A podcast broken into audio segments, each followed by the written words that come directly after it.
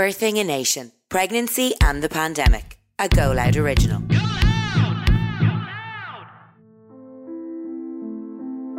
You don't lose the hospital option. She said to me, she is there to facilitate my choice and my will. So at any stage along the process, no matter where I was in my pregnancy, or she said if it was with your first contraction, if you decide, I've changed my mind, I want to go to the hospital, that was absolutely fine.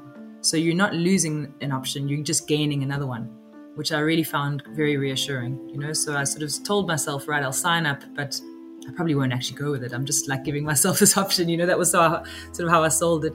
She also um, made sure to meet with my my husband or my, my partner because she said it was really important that he was on board and that she could answer any of his questions because she said a lot of the time in her experience the the, the pregnant woman was all for it, but her her partner mightn't be uh, on board. So she liked to give them an option to speak through any of their fears or anxieties, which was really good.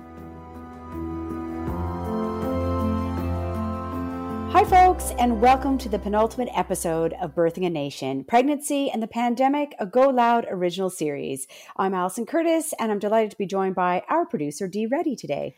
Thanks, Alison. Delighted to be back on with you as always. Um, I mean, gosh, it does seem like an age has passed since Sue sent on um, Amy DeVruin's Insta post to see could we even make this podcast telling the real stories of what happened for families and women in maternity hospitals throughout the, the pandemic it actually does seem like an age ago, and so much has been accomplished. Uh, very much so down to Linda, who's joining us as well. An amazing project for Sue to drive, especially when she was so close to having her own little baby, and she's since had her baby since the podcast began.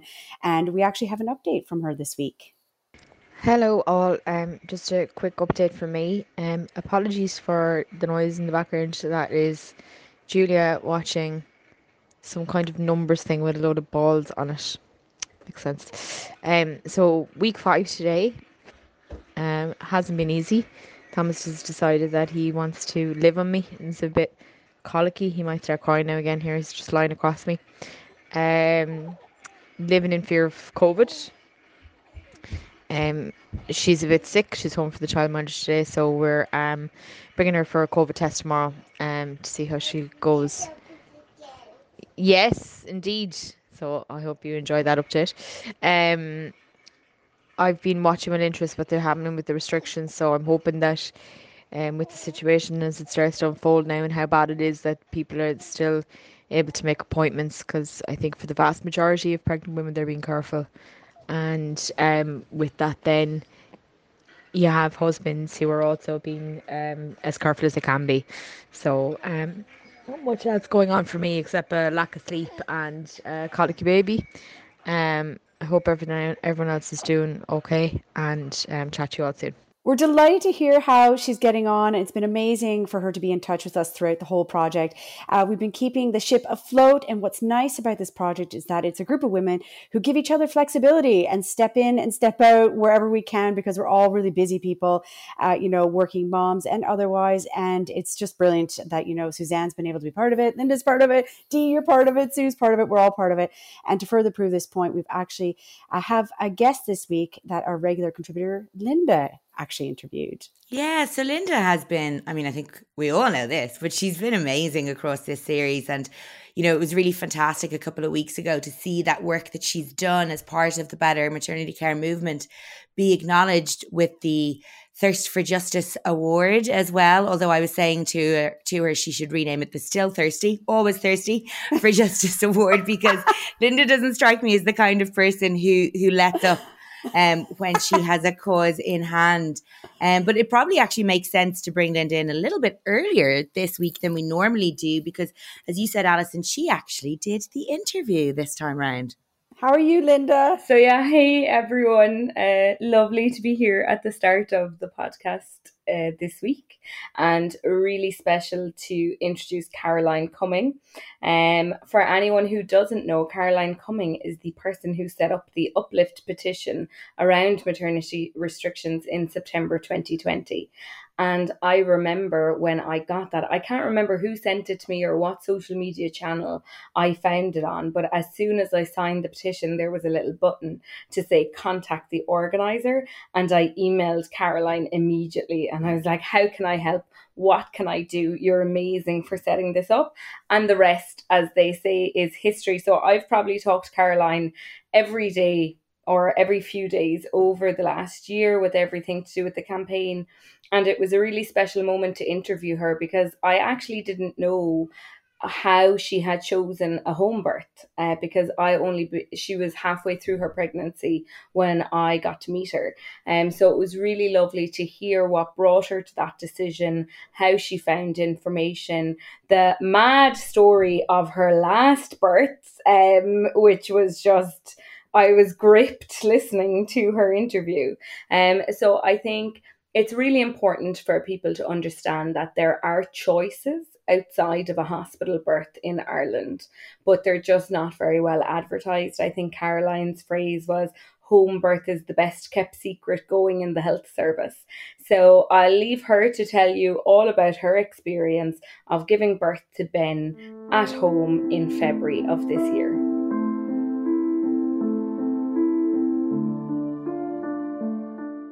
My name is Caroline Cumming, and I am originally from South Africa. I live in West Cork now. I've lived in Ireland for about 15 years, and I gave birth to my third baby during the pandemic. Um, in September of last year, I started a petition on Uplift calling on the government to remove the restrictions that banned partners from being with women when they gave birth in hospitals. And through that petition led to becoming involved with a, an incredible group of women, uh, which led to the hashtag Better Maternity Care campaign. And that's how I've been involved um, in the last year and a half. But so what I want to say before before I go into all of this is that I'm I'm really aware through our campaign um, and through speaking to people over the last year and a half how the lived experience of giving birth in the pandemic has been for so many people and what COVID and the restrictions have robbed them of. So I'm I'm well aware of the level of, of trauma uh, that has accompanied a lot of people's birth. And I just want to give a trigger warning to this this episode because I had an overwhelmingly positive birth, and um, I want to be able to speak freely about that. But I'm, I'm I want to just pay some respect and acknowledge that a lot of people didn't have that experience, and that listening to this really might bring up a lot of emotion for them and might be really hard around the summer of 2020, I was in the early stages of my third pregnancy. And my sister in law, who I'm very close to, was pregnant with her first baby. And I just couldn't stop thinking about how, if the restrictions were still in place when she gave birth in December, how she was going to have such a different experience to what I had had with my first baby in 2016. And it, it just, it just killed me. Um, because those few days after my first baby was born in the hospital with my husband were some of the happiest of my entire life and i just remember them so fondly and and the fact that she was going to be robbed of that was was i just couldn't cope with it. So i that was really the sort of start of the seed to to start that petition. Um, around the same time though there was also the i think it was called um, but not maternity, the same campaign over in the UK to remove their restrictions. So I was following that campaign quite closely, and I, and I one Sunday I signed their petition and felt really good about it, and then sat thinking, well, actually, this is going to have no impact on us over here, and had a look around and couldn't believe that there wasn't a similar one in Ireland. So, so yeah, it was a rainy Sunday afternoon. Set it up on Uplift, um, and it got shared just so widely, even just that day, by a few groups on Facebook and Instagram. And I remember going upstairs to put the kids to bed, and I came downstairs and it jumped up by 5,000 signatures just in that hour. So it clearly struck a chord with people. It had already, I mean, this was September, so it, the pandemic had been going on for six months. It had already affected thousands of people and resulted in so many negative experiences. So I think it was just a, a sort of a something that was waiting to happen, and clearly um, a lot of people felt the same way.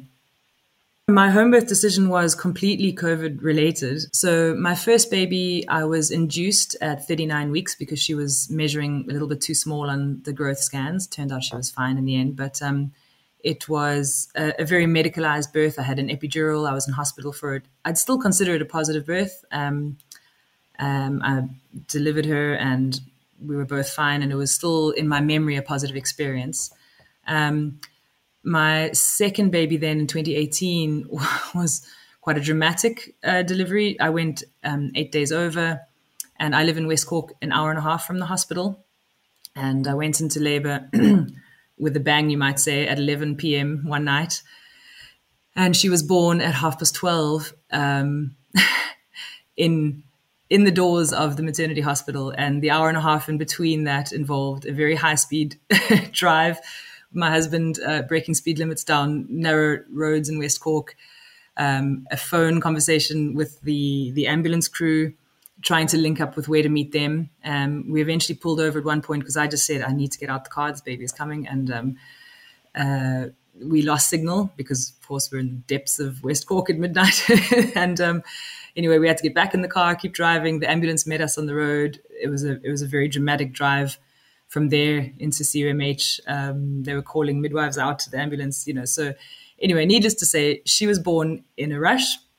Um, now, thankfully, she was fine and I was fine, but there was absolutely no way I wanted to repeat that experience. It was, um, it, you know, it, it was, it was positive in that it was straightforward. Luckily, the delivery was was perfect. But every time I thought about that experience afterwards or told the story, I got really emotional and tearful, and especially picturing my husband driving behind the ambulance when the the siren went on and the lights went on. He didn't know what had happened or you know if everyone was fine. So I suppose then it came to having a third baby, which was a big decision anyway, and. Um, all I knew was that if I went into labor like that and my waters broke all of a sudden and I went into that sort of level of um, contractions every two minutes, I did not want to have to get into a car and try and make it to Cork.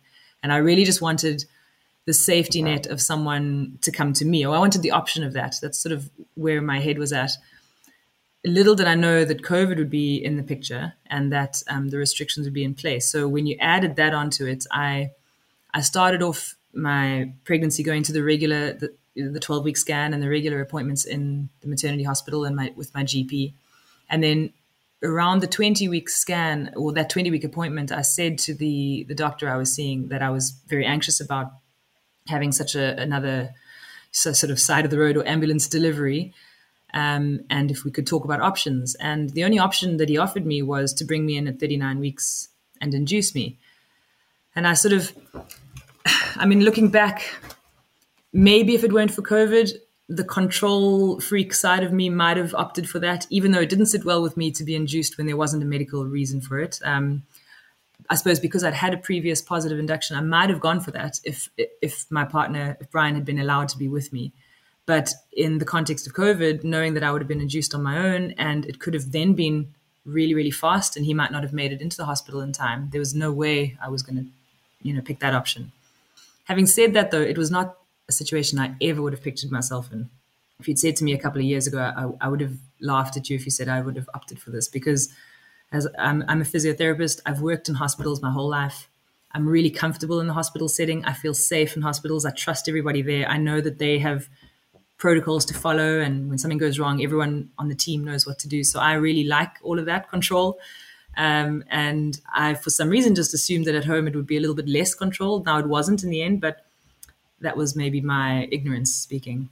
Okay, so how I went about um, coming to the home birth once I'd once I'd thought about it was I went onto the website uh, corkandkerryhomebirth.com. And as I say, I think in Cork and Kerry there's a fairly um, historically there's a well-established home birth culture, so that uh, service is very well set up. So I found out about how how it works. And I made contact with a woman called Deirdre, who is a self employed community midwife, SECM. And I just rang her, I cold called her and, and asked. I asked her if I could ask a few questions. Now, at this stage, I really was just curious. I didn't think I would ever actually go for it.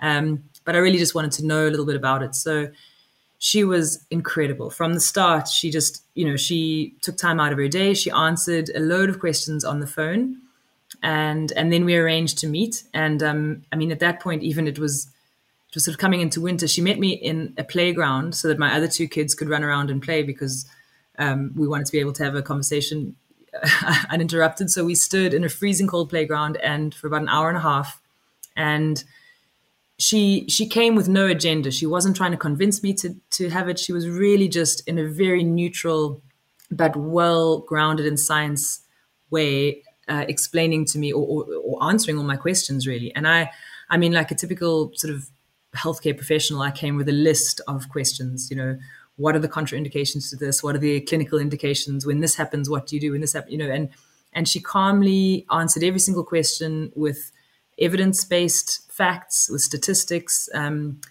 you know, without without trying to sell me on it, she completely sold me on it just by being herself. She just had this lovely, calm presence. We we just sort of clicked. Um, and I was just lucky enough that she had space in her work calendar to to book me in because the the community midwives can only schedule sort of one client in I think I think it's possibly like a four week period because they're on call for you from when you're 37 weeks to 42 weeks. or wait, five weeks, yeah. Um, you know, so it's there just aren't enough of them, you know, for for the service. So you're really lucky to sometimes get your spot. Um, now you can book in with with one of them from as soon as you find out you're pregnant. You don't have to wait that long. Um, and what I loved about it was, and she kept repeating it back to me, when you sign up for the home birth service, you don't lose the hospital option. She said to me, she is there to facilitate my choice and my will. So at any stage along the process, no matter where I was in my pregnancy, or she said if it was with your first contraction, if you decide I've changed my mind, I want to go to the hospital, that was absolutely fine. So you're not losing an option, you're just gaining another one, which I really found very reassuring, you know. So I sort of told myself, right, I'll sign up, but I probably won't actually go with it. I'm just like giving myself this option, you know. That was so, sort of how I sold it. She also um, made sure to meet with my my husband or my, my partner because she said it was really important that he was on board and that she could answer any of his questions because she said a lot of the time in her experience the the, the pregnant woman was all for it, but her her partner mightn't be uh, on board. So she liked to give them an option to speak through any of their fears her anxieties, which was really good. So she came to our house sort of a couple of weeks later and met Brian, and, and we went through a lot of, um, yeah, a lot of questions. Um, but it, from that point, then when you've signed on with a midwife, you then are sort of assessed. They they ask you about your your past and your current um, obstetric history, your medical history, and so there are fairly strict criteria through the HSE for you to be a candidate for a home birth. So they, you know, the risks are very very well assessed, and they're very um, they're very definite on where the the boundaries are, I suppose. Um, so I was I was just really lucky that I'd had two straightforward births and that my medical history was was fairly clear. So I was luckily a candidate. Um, from what I understand, there's a an obstetrician in CUMH who oversees the home birth service. So all the community midwives have monthly meetings with this guy, and they all discuss their cases and they sort of present the cases to him if he has any concerns about a particular patient or client, I you either go in to see him for an assessment, or in my case, he phoned me and just asked, asked a few questions over the phone, and he had to sign me off as being um, a, a, potential candidate for it, so a positive candidate, should I say? So that's how you get into the scheme. Um, obviously, along the way, they're continuously checking you between between them and your GP. So if anything changes in your pregnancy, um, or if there are any concerns between then and when you give birth, you go straight in to see that obstetrician. So you sort of bypass the clinic situation and you go straight to him. So it's like you're under his care and the midwives are carrying it all out in the community. Just after I signed up for the home birth scheme, there were some events in Dublin, I think, um, that led to the HSE putting a ban on delivering babies underwater. So essentially, pool births um, were under review or under investigation, and no one was allowed them. So not only was the HSE now telling us we couldn't have our partners with us in a hospital, you're opting for a home birth, and now you're being told what you could and couldn't do in your own home. So I'm really grateful. My midwife said, well, we can still labor in the pool. So I purchased one. You can order them online. We had it all set up, and um, we had it blown up before the day. Um, and then the yeah, so the day that Ben was born, it was a Monday morning. Um, I woke up, I had a feeling something was starting, but I wasn't quite sure. Um, I texted her to say, I think there's a twinge of something, but you know, don't panic. And she was in Cork that day actually, so I was sort of so she was an hour and a half away from me, you know, the other way around. Uh, and she said, "Right, I'll I'll I'll come straight over." And I said, "No, no, no, don't don't worry. You know, you carry on working. I'm just letting you know. It you know it might be might be sometime soon, but I really didn't think it was going to ramp up as quickly as it did. So I went out walking, and after about an hour of walking up and down the road, I I said, no, I think this is actually labor. So I texted Deirdre again to say, um, I, th- I, think this is it. And she said, oh, I'm about 10 minutes away. Like she was on her way anyway. And I, th- and I was actually so relieved. I mean, how did she know? She's a, you know, 10 minutes later, she showed up at my house, totally calm. She comes in with about six or seven different bags of things. So if you are nervous about the um, implications of giving birth at home, just know that nearly every single utensil and thing that you would find in a hospital room is then laid out in your house. And if you know if you're lucky enough to have time for, and she was really um, intent on this, to give her enough time to set up. She likes to be really really organized. So she we moved the furniture around. She set everything up. Brian was busy filling up the birth pool. I went and had a shower. It was all very calm and relaxed. We sent my other two daughters down the road to their to my sister in law. Um, thank goodness. So, so they were out the picture, and I could really uh, really focus. And yeah, for the first sort of half hour, I was just sitting on a yoga mat, kind of chatting, and she was sitting all her bits and pieces up, and Brian was filling the pool. Um, so that was sort of around half past 12, one o'clock. And I'm just trying to think. Yeah, I mean, it, it basically he was born an hour later, so it was a really quick transition from I think when I started to feel like labor was sort of ramping up, and I started to think, oh, I'd forgotten this part, you know. Um, she said, well, why don't you try hopping in the pool? And I did, and it was an absolute game changer. I, I honestly think everyone who is in labor deserves to be immersed in really warm water, sort of up to your chest on and it's inflatable. So it's kind of like sitting on a bouncing castle as opposed to being in a cold bath you know? It just you just relax. Your whole body just lets go any kind of tension. I didn't have any other pain relief. To be honest the the, the pool and the warm water really was enough. It's all i needed at that point. Um, I was using this little device called the Winiflow, which was sort of a breathing device, which really helped you to slow your breathing down and it gave you a bit of pressure against which to breathe. And I think that really helped. Um, right at the end, so in the end, I sort of turned over onto my hands and knees in in the water, and my waters broke. I felt them, but I, I sort of wasn't able to vocalize it. And at that point, we had discussed that if I felt the need to start pushing, I should get out the pool because of this HSE directive. But I think it all just went completely out my head. And I have to say, within a couple of pushes, or not even pushes, a couple of contractions, um, Ben was born really fast, but really calmly and peacefully under the water. So um, around that time, I was asking for the gas and air, and she does come with all of that, you know. So there is the option of the Entonox.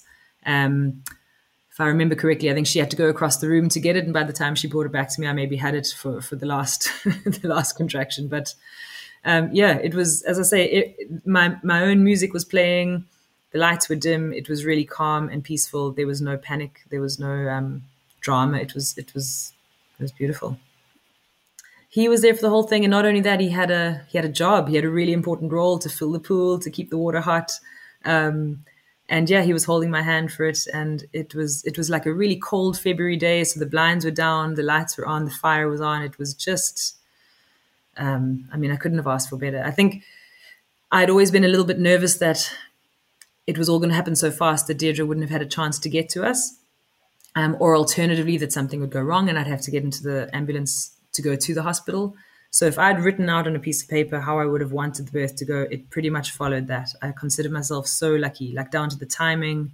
Um, it was fast, but it wasn't unmanageable. So if if somebody is considering a home birth, the, the other part of it is not just the birth, but it's the postnatal um, care that you get as well, which is just incredible. It really is something that everybody, I just think every single woman who gives birth should have this level of um, of care in those few weeks afterwards. So not only is is Deirdre, and I should have said there's a second midwife there when you give birth as well, but she came back every single morning for the first week after Ben was born, and you're in the scheme. You're, you're cared for by that midwife until your baby is two weeks old. So you have a lot of postnatal visits as well. All the checks that you would normally have in the hospital, you have at home. Um, I went up to Cork to the hospital to do the pediatric checks and the hearing test with the baby. But other than that, everything else, the heel prick test, the whole lot, and was done at home. Um, and Deirdre was also is also a lactation consultant, so she really really helped me with the breastfeeding as well. So um, yeah, it's just important to mention it's not just the lead up to the birth; it's it's afterwards as well. So if you're considering it, I would I would say first of all check um, maybe the HSE website because this is an HSE funded scheme. Um, or there is also a privatemidwives.com website um, option as well. But look into the, the home birth service around your area. Um, as I said before, Cork and Kerry was well established. I know there is one around Dublin and, and Leinster. I'm not sure about the rest of the country.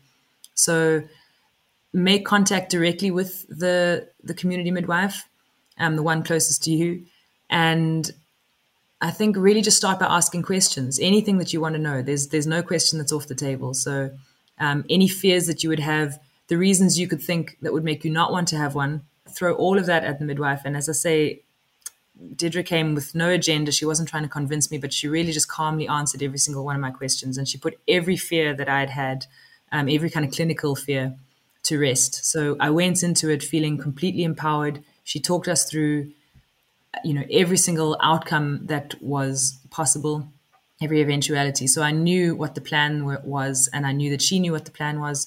Um, she had a very strong link with the hospital, so I knew that if I needed to be transferred, that would be would go smoothly. Um, you're also the ambulance service in your area is alerted. They have your Eircode. They're on standby, so they know that you're in labor. So if there is need for a transfer, it's as smooth as possible. Um, and um, I think statistically, 50% of first time mums get transferred. And she said the most common reason for that is really just that the labor has been going on for too long. Mom's getting tired. Maybe she needs more pain relief. Um, it's very rarely um, a dramatic reason for transfer. And then when you come to second and third time moms, it's it's down to less than five percent are transferred. So um, yeah, so if you're thinking about it, um, yeah, that would be my my advice. Just speak to the midwife. What I loved as well was when I first phoned Deirdre, she said, "Well, let's meet and see if we're a match." And I just couldn't believe that that was even a, a thing. You know that like, how wonderful that like you needed this sort of um, you needed to click together. That she and I could work together and we'd have this mutual trust. And I just thought that was beautiful. And it really did happen that way. Um, you know, we like the relationship that you develop with this person is so special and they get to know you so well and your family so well. So, um, yeah, meet the person first. And even if it's something you wouldn't think you would have ever chosen, um, give it a chance, ask the questions, and then and then see how you feel afterwards.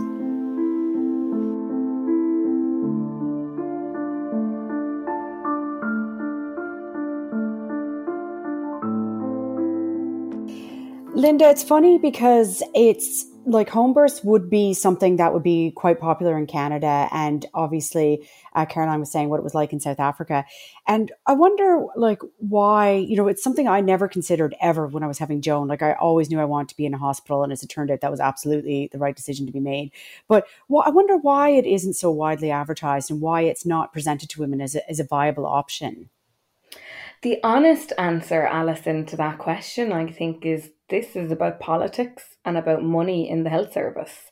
Um, and I don't think it's when you look at the structures and how maternity services have evolved in Ireland, you can track how the men at the top of the food chain are jockeying for position, are jockeying for budgets, and the needs of women actually aren't very high up the agenda at all. And unfortunately, I think that is the sad reality of the culture and the history. And I think that is very slowly changing because of progressive midwives and progressive obstetricians in services who are saying, no, let's have a domino scheme, let's have a continuity of care scheme, let's have a clinic, you know, that's midwife led, let's have home birth, let's have home birth midwives.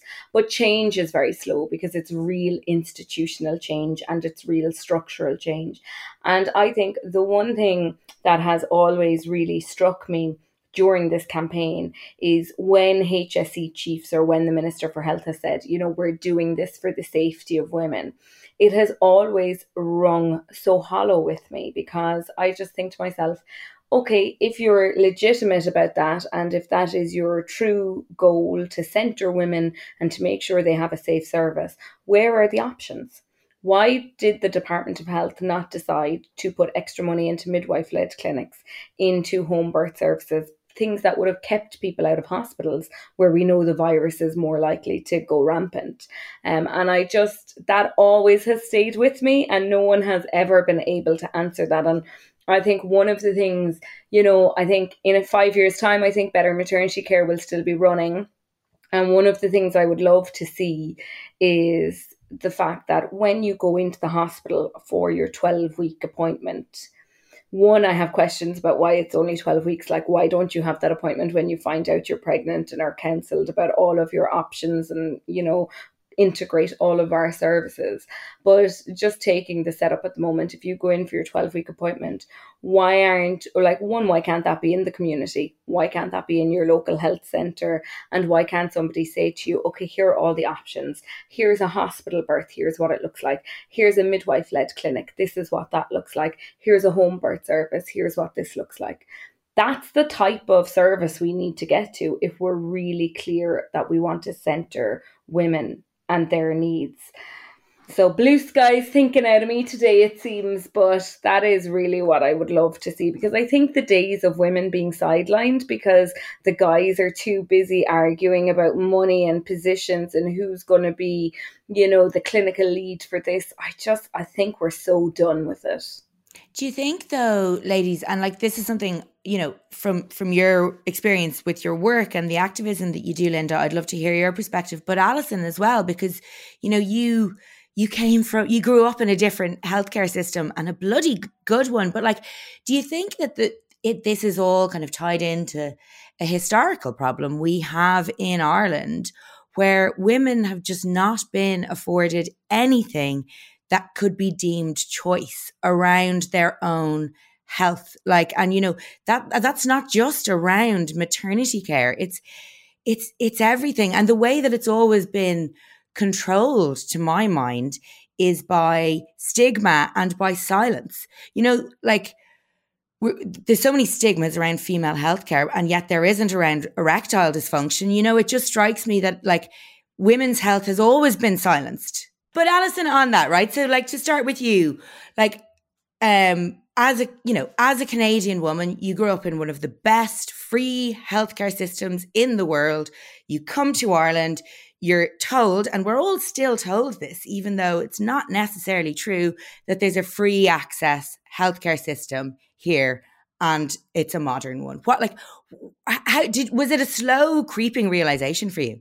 Yeah, it was funny. So when I first moved here, like you know, preventative care would have been very, very um, drilled into us from from youth, from childhood. So we had a yearly physical from day one when we were born, and we went to Doctor McMahon and lovely man, and every year we had a physical. And even with that side of things, with my own daughter, I'd be like, I think she seems to be thriving, but how do I know? She's never actually, you know, it's only when she's sick we take her in. So that took me a while to get my head around that. But even before her, when I moved here, I went to a GP for a physical and they were like, well, what's wrong? And I'm like, well, I don't think anything's wrong. I just want to make sure because you're the expert. Is anything wrong?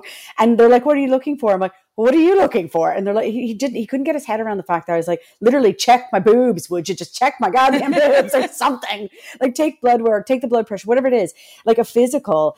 And so I did finally find someone who was very good and kind of understood that. But it's funny going to Caroline's story when, uh, you know, I think about home births and it being a very uh, established thing in Canada.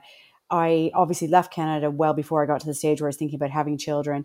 And I didn't really think about it when I got pregnant with Joan. And I just was like, well, obviously it's going to be in a hospital environment. And then after having her and all the trauma that went through that, a friend of mine was looking at home births herself. And she's like, you know, Alison, you could really consider it if you were to have a second child, you know, you could consider it. And I absolutely at that stage was like, there's no way I would ever put myself kind of under that risk, which is why I know Caroline didn't have a distressed birth in so much that obviously her second one was high drama. But I am really surprised and like think she's so brave to have gone for a home birth following that scenario. That made it even more impressive to me. So, I mean, I don't know if I answered your question, Dee, but you know, I think what Linda was saying, and I love the idea so much of that. You know, from the uh, uh, you know the start of your pregnancy, that you're given as many options and healthy, viable options as possible, and it's the controls put into your hands because the information's put into your hands. I think you're it's so funny, Alison, because just the other day I was thinking to myself, just I have two emails set up for my two little girls, and every so often I think about like I'm really bad at emailing them, but like once or twice a year I'll kind of come up with something and, and kind of have a thought. And the the other day I was just thinking to myself, I was like, life advice that I'm gonna send them in an email this week is find a GP that you trust because it is so important. And I was only just thinking because they were really sick this week and it was so great. We were able to get into our GP. They were able to see us in an isolation room. We got an appointment. And I know that that's not the same across the country because there's such a crisis in GP care at the moment. Um, and I just thought how lucky we are. And then also, like that, like I was thinking about when I lived in Dublin when I was in my early 20s and finding a GP. And like most often than not, you're trying to find a GP when you're sick and actually you need to find one when you're healthy when you're to build a relationship with somebody to build trust with them because like this is somebody who's going to be looking up your vagina who's going to be feeling your boobs who's going to be taking your blood who's going to be talking to you when you're extremely stressed when you might be having panic attacks whatever it is you know or like you've got a hemorrhoid or you've got an ear infection like the most intimate things. And you have to have such a high level of trust in that person. And i think like it's so disappointing. And like when I talk about like if you want to talk about people jockeying for position, just look at why Sláinte Care has stalled. Like we have agreed a whole entire new plan for our health service that will really make it about that preventative community led care. And like we're not re- we're not realizing any of our objectives in it because people just can't get their egos out of the room. And it's just like it really is just it's madness. Your point around GPs is really interesting, Linda, as well, because like it, it is it's widely reported that women tend to undersell their symptoms and you know ah, i know that's actually grand or undersell their pain when they're when they're talking to a medical professional so having someone that actually knows you really really well and is perhaps able to read if you are actually okay based on them knowing what your base level is is really really useful. And like that's even before you go into maybe a, a form of medication where you know women weren't used as subjects in the drugs trial. Like you know the the the amount of data around women's healthcare, and it's obviously data that would inform diagnostic choices as well, is so low compared to men. Like, I don't know if either of you read that amazing book, Invisible Women by Caroline Criado Perez. Um, and she basically, like, my God, she details all the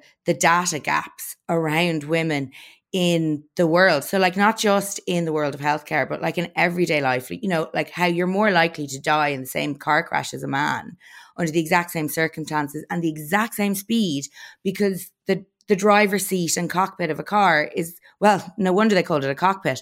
It's designed for a man's safety not for a woman's. And the, the the argument that the motor industry would make is but if we make it safer for women then it'll be less safe for men. So they won't do it. But like it just you know, this is all the kind of crap that you're up against before you even get to a GP. So having a GP that actually knows you is probably some of the best advice that you could give your daughters, Linda.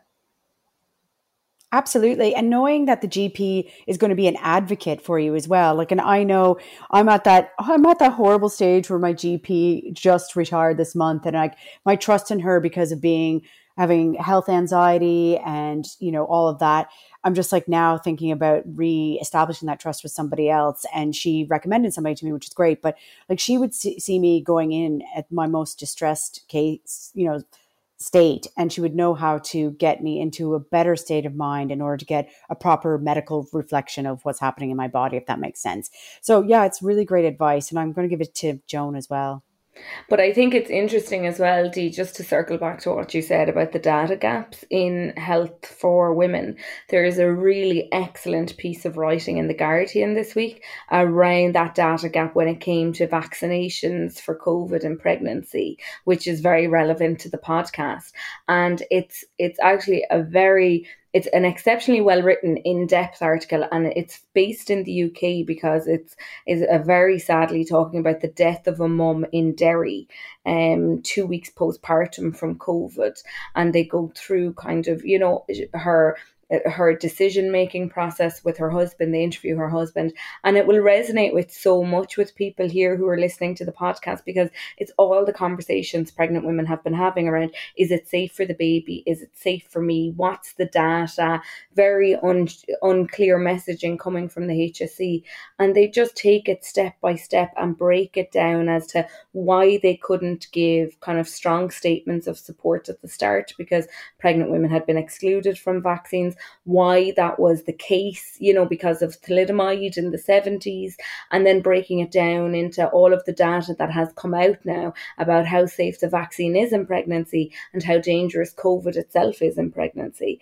And I think it's just, it just goes to show that for women, there's such an intersection of all of these different gaps and apathy toward our best needs and towards us being centered um, in so many different spheres of life. So, you know, you take the fact that, you know, women weren't centered in the vaccine data, eh, you know, and then you you add that to the fact that we weren't centered in policy decision making about the restrictions and you end up in a situation where people have just been left out in the cold.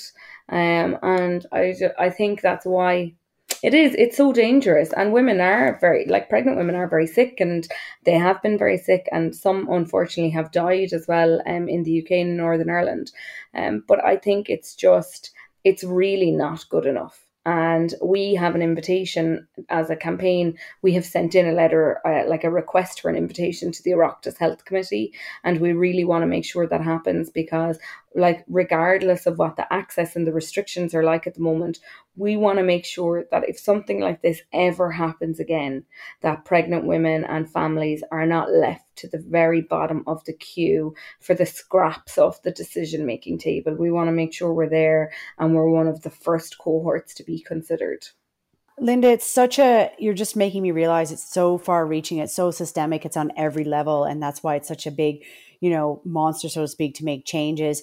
And I, you know, I have no doubt that you will be working on this, uh, if provided you have the energy in a few years to come, taking on different elements of maternity care. But any updates in the last, because um, it's two weeks since I've spoken to you, but any updates since last week? So, yeah, we're coming toward the end of November now. And just to recap for people, on the 1st of November, new guidance came into place around access for partners. And all hospitals are now allowed to have access for partners between 8 a.m. and 9 p.m. So, in the main, that has uh, been implemented in most hospitals. There are two black spots, Waterford and Letterkenny. We have already flagged those with uh, the HSE. Mullingar were also proving very difficult and haven't gone to the full reach, uh, but they did bring it up from two hours to six hours. They're insisting on a mother's rest period in the afternoon that none of the mums want, but there you go. That's what they're insisting on. Um, and then the other, I suppose, piece of news that came through um, at the moment is the H Health Protection Surveillance Centre, the HPSC, who are responsible for writing these guidelines, have had to update them to reflect a recommendation from NPHET around the use of the COVID pass to access hospitals. And so, what they have very clearly said in the guidelines is that for visitors, from the 29th of November, you will need to have a COVID pass to enter into a hospital. But that does not apply to nominated support partners who are not classed as visitors, if that makes sense. Um, now, look, we're getting the, it was the Rotunda who kind of brought this to the fore by going ahead of the HSE and implementing a COVID pass situation.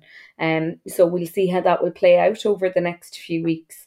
Um, but the guidelines state that for nominated support partners, the use of the COVID pass doesn't apply and there is also for general hospitals you know there is a recommendation that where the person being cared for really wants to see somebody for example a son or daughter who isn't vaccinated that hospitals should make appropriate arrangements for that person So that that they're the they're the main headlines. Uh, we meet with the HSE on the eighth of December again, um, and so as always, people can find us predominantly on Instagram is where we do most of our work. Um, at Women Ascend for me, or at In Our Shoes COVID Pregnancy for Emma. Uh, people can also find us on Facebook and Twitter under the hashtag Better Maternity Care. And if there's any questions or other areas that uh, people want to see covered, they can let us know. Antenatal clinics still remain restricted. You can't have a partner go to those. Um, we have asked for that to be changed, and we'll know more about that on the 8th of December. But given the way the numbers are at the moment, I can't see us progressing much further on that at this point in time. But huge strides, like even if you consider what was happening at the beginning of this podcast. It's it's really remarkable. We have another episode to go, of course, and if people want to get involved with the podcast, do obviously if you're on social, uh, plug hashtag Better Maternity Care, and you can get in touch with us maternity at goloudnow.com. And it's almost eight for us today, but we want to thank Linda for going above and beyond for interviewing Caroline, and it was a pleasure to listen to it. And we'll be back next week with the final episode of the series, of Birthing a Nation. Before we go, though, we want to take a minute, as always, to thank all of the incredible healthcare workers across the country.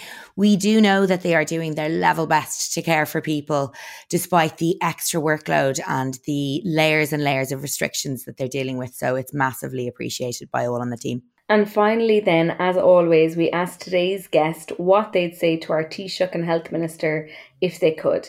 And we'll leave you with Caroline's thoughts on that. Okay, so if I had the opportunity to speak directly to the Taoiseach or to the Minister for Health, I would ask why so little consideration was given to maternity services right at the start of the pandemic. Um, I can accept that there needed to be restrictions at the very beginning when, when so little was known.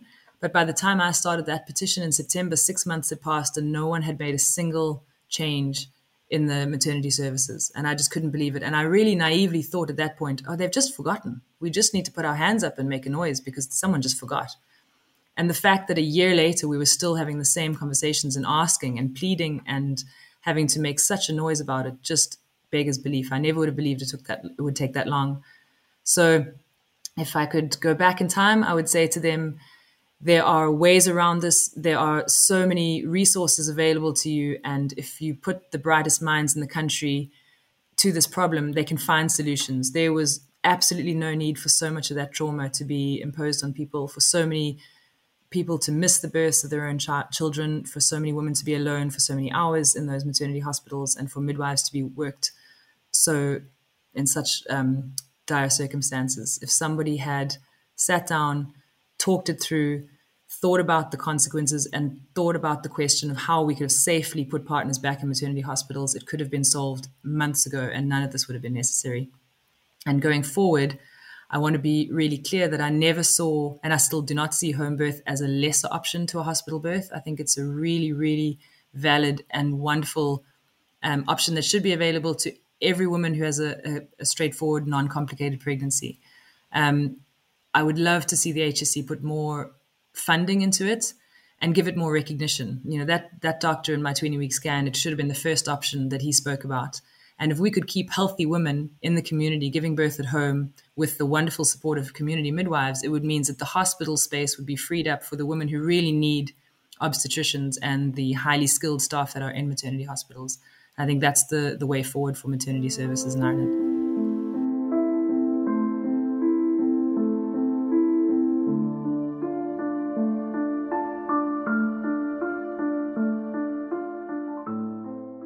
Birthing a Nation, Pregnancy and the Pandemic is a Go Loud original podcast, produced at Go Loud Studios and proudly supported by our partners across Bauer Media Audio Ireland.